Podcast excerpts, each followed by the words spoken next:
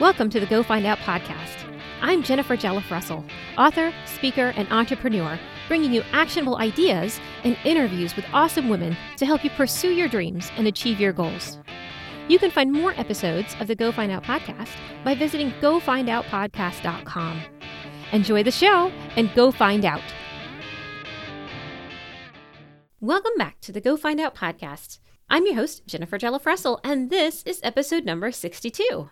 In today's solo show, I'll be talking about the power of self talk and how we can use it to our advantage. But first, let's jump into my personal update. Hello, listeners. So, you'll be quite happy to hear that I finally got our garlic into the ground before it got too cold here in Maine to do so. It only took me like two or three weeks of procrastination to get it done, so that's not too bad. On the writing front, things are in full swing on NaNoWriMo, which is a challenge to write 50,000 words in one month.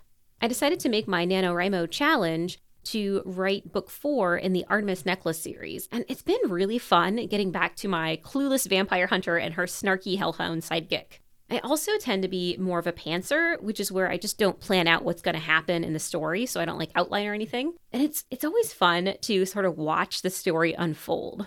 I just actually hit 20,000 words today, and now I have a much better idea about what's going to be happening overall in the story. Um, although the details, they sort of just reveal themselves to me as I write, so it's super fun.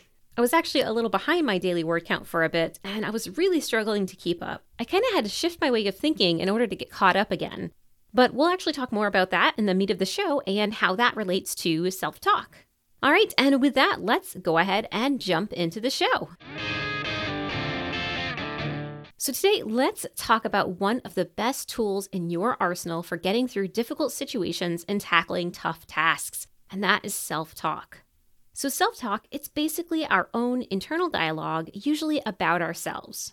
For me, when I'm practicing self talk, it doesn't exactly stay internal. I usually end up just sort of talking out loud to myself, which is fine when I'm working from home, but maybe not so great when I am, you know, doing my one day at the office. Makes things a little awkward at times. But here's the thing pretty much everyone uses self talk already. It's basically just our ongoing internal dialogue, and we do it so frequently that we don't even really notice it anymore. Unfortunately, a lot of self talk is negative. It's us telling ourselves that we're not smart enough, or pretty enough, or that we won't be able to do something well enough. Some of the things that we tell ourselves are ingrained beliefs about ourselves that aren't even necessarily true. For example, I have a bad habit of negative self talk around math. Even though I generally made straight A's in all my math classes, at some point I decided that I'm not great at math because I don't effortlessly crunch numbers in my head. But give me a scrap of paper to work on or a calculator and I'm fine. So why do I tell myself that I'm bad at math? One way to combat negative self talk, like my example, is to first ask yourself why you have that belief. Is because you had one bad experience and you've decided, based off that one experience, what your abilities around that topic are? Sometimes stopping and looking at our self talk like this can make us realize how unrealistic that self talk is, especially if it's based off of one single incident. Another way to combat self talk is to stop and ask yourself is this thought really true? Going back to my math example, when I tell myself, oh, I'm bad at math, then I stop and I actually sort of dig in to see if that's true. I realize, like I mentioned before, that it's not that I'm bad at math, it's just that I'm not a whiz at quickly crunching numbers in my head. However, when given the time to do the calculations, I'm fine. Lastly, a great way to counter argue against your negative self talk is to see if you can think of any examples of when the opposite was true. So, still sticking with my bad at math example, I might think back to my straight A's in school and realize that my negative self talk isn't true. Or I might remember that I once tutored college students in basic college level math once upon a time when I worked for AmeriCorps. So, thinking about all this, is it really true that I'm bad at math? The answer is no. So, instead of telling myself I'm bad at it, instead I might shift my self talk to something like, I'm good at math when I can take my time doing it. Totally different, right? So let's apply this to something else. As I mentioned in my personal update, November is National Novel Writing Month, or NaNoWriMo, where writers challenge themselves to write 50,000 words toward a book or project in the month of November. Now, I've successfully completed this challenge a few times in the past, and almost every time, without fail, I find myself falling behind around week two of the challenge. And just like before, I start to tell myself that I'll never catch up and that it's not worth it to try because I'm so far behind. If I were on the last week of the challenge and I was short like 20,000 words to reach that 50,000 word goal, I could maybe accept that it's just not going to happen this year, right? But I was less than two weeks into the challenge, which means there's still plenty of time for me to catch up over the next two weeks of the challenge. So, why was I freaking out and starting to really get into the negative self talk that I won't finish? In order to get my shit together so I wouldn't quit the challenge, I shifted my self talk. If I write every day, the daily word count goal is about 1,500 words, maybe a little bit more than that. But when I fall behind, the daily word count goal goes up so that I'll still reach that 50,000 words by the end of the month. The more that I fell behind on the daily words written, the higher my daily goal became each day. So, after skipping a few days of writing to handle other responsibilities, I needed to write 1,800 words a day to be on track. That's actually not too bad in the grand scheme of things. The problem was, I wasn't looking at it that way. I wasn't looking at how many words that I needed to write per day. Instead, I was telling myself that in order to catch up, I needed to triple that for a few days in order to catch up to where I would have been before if I hadn't skipped a few days of writing. I have to tell you, trying to write three to 4,000 words a day while also, you know, running my career coaching business and working a part time job and doing this podcast was a little overwhelming. So, what happened? I started to skip days again, thereby making my problem worse. My negative self talk flared up, and I really started to wonder if I was going to be able to finish the challenge because I was so busy, you know, just trying to keep up. I ended up having to regroup and review what was going on with my self talk. Only then did I realize that it wasn't that I was too busy to keep up, it's that I was making the challenge too hard for myself by focusing on the big end goal of 50,000 words and trying to catch up in a few days rather than catching up over time because I still have plenty of time to catch up if I write 1800 words a day, which is kind of a bite sized piece, and I can keep up with that. By ratcheting my focus down to knock out what my daily word count goal was, I've really been able to reliably write every day instead of psyching myself out and skipping more days. So, hacking your self talk can be really helpful for going after goals that you might think are too out of reach. Rather than immediately cutting yourself off from going after something like that, try to reframe it and insert some positive self talk into the situation.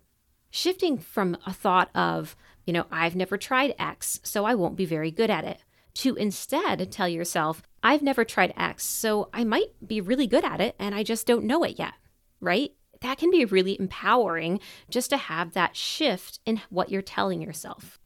I will also say that sometimes my mood or situational circumstances can affect my ability to shift my self talk to something more positive. For example, I actually enjoy running once I'm about eh, like a mile into a run. But when I wake up in the morning, if I start thinking about how I need to go for a run, then I start to tell myself that I don't actually like running. Same goes with any kind of exercise. If I think about it too much beforehand, I'll actually convince myself that I don't like it, and I will figure out an excuse to not go for a run or to not work out. This applies to more than just physical tasks. Sometimes I have moments where I'm just in a really negative funk, and in those times, I have a ton of negative self talk around everything. When that happens, I try one of two things. First, I might get a second opinion from a friend about that thing. So, for example, if I'm feeling like there's no point in going after a goal because I think I'm bad at that particular thing or bad at a skill required to reach that goal, I'll reach out to a friend and get their input on my abilities around that goal. And huge side note here, folks this is one reason it is so important to surround yourself with supportive friends. If you ask someone who tends to be jealous of others' success, you'll only get more negativity added to your self talk from them. The second way to deal with being in a negative funk is to consider not making any kind of decision while you're feeling that way. Now, I know that this isn't always possible if there are, you know, time constraints on what you'd like to go after or what you're trying to do. But if you're able to push something off even a few hours or days until you're feeling a little more positive, then that can be tremendously helpful. For example, when I go to cold email potential guest for the show, if I am in one of those negative funks, sometimes I tell myself, What am I doing? Am I even good at interviewing? Should I be reaching out to this person? Will they even want to come on the show? When I'm in that kind of funk, right, that negative self talk way of thinking about the podcast, then I will actually put off asking somebody to come on show for a few days until I feel more positive about myself and my abilities. And usually it's just a phase that I'm going through, and I feel a lot better a few days later, and then I'm able to reach out to lots of guests to ask them to come on the show. And like I mentioned before, sometimes reframing it, you know, to remind myself, hey, Jenny, you know, the majority of the people that you asked to come on the show come on the show and they're excited to be on. And it's a fun interview. I think I've only had less than a handful of guests who just didn't respond. And that's pretty normal. And reminding myself of that really helps me to kind of get into sometimes a better or more positive state of mind where I will have more positive self talk around asking people to come on the show.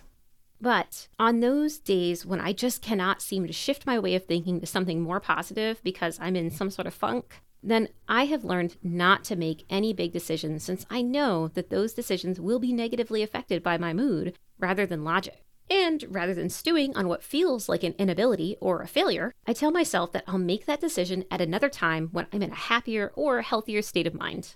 So, next time you catch yourself using negative self talk, stop and question that negative assumption about yourself. Then see if you can flip it into more positive self talk that will help you achieve whatever your goal is. And if you're in a state of mind where you can't seem to shift away from that negative self talk, move on from that thing if possible and come back to it later when you're in a better state of mind. All right, listeners, that is all for our show today. Join me next time when I interview copywriter and blogger Colleen Welsh about her journey of becoming a successful freelance copywriter. Until then, go find out. Thanks for listening to the show today.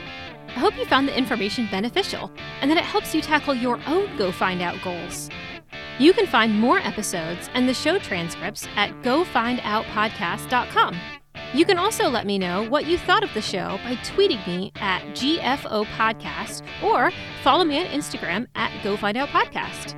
That's it for today. Now go find out.